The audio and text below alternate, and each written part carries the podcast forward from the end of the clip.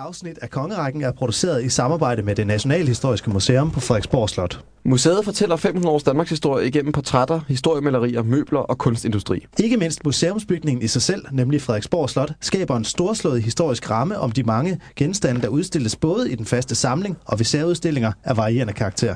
Med faste søndagsomvisninger og sæsonaktiviteter for børn holder museet dialog med fortiden i gang og sætter perspektiv på Danmarks historien og portrætkunsten.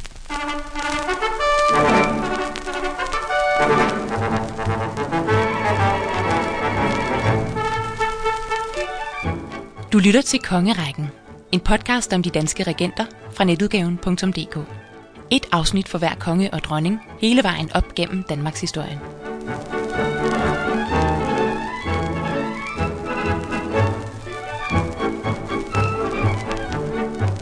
Hej og velkommen til Kongerækken, afsnit nummer 41. I dag skal det handle om ingen ringere end Christian den 8. Jeg hedder Anders. Jeg hedder Hans Erik.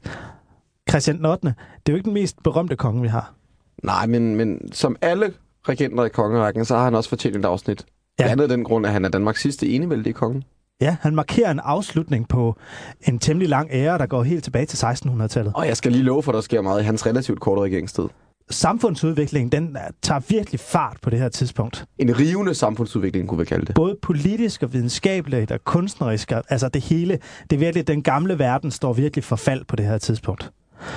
Øhm, bare lige for at få det, sådan, det formelle på plads, så øh, Christian 8. han lever fra 1786 til 1848, og han er så konge fra 1839 til 1848. Og faktisk også norsk konge i nogle få måneder i 1814. Ja, og det kommer vi lige til at vende tilbage til om ikke særlig længe. Men vi kan jo sige, at han er jo arveprins Frederiks øh, lille hævn, kan man kalde ham. Måske skulle vi lige have fat i, hvem er det nu prins Frederik var. Arveprins Frederik, han er jo Christian 7. halvbror. Og det var jo ham, som øh, var udset til at skulle være konge i stedet for Frederik den 6., indtil han ligesom som 16-årig tog affære og faktisk lavede et statskup. Ja, så man kan godt lidt sige, at den, øh, den øh, stakkels arveprins Frederik lidt får sin hævn her. I og med, at hans søn så rent faktisk kommer til at blive enevældig konge. Denne gang så kun i Danmark, fordi Norge er jo faldet bort. Ja, så, så ja, men øh, øh, Christian...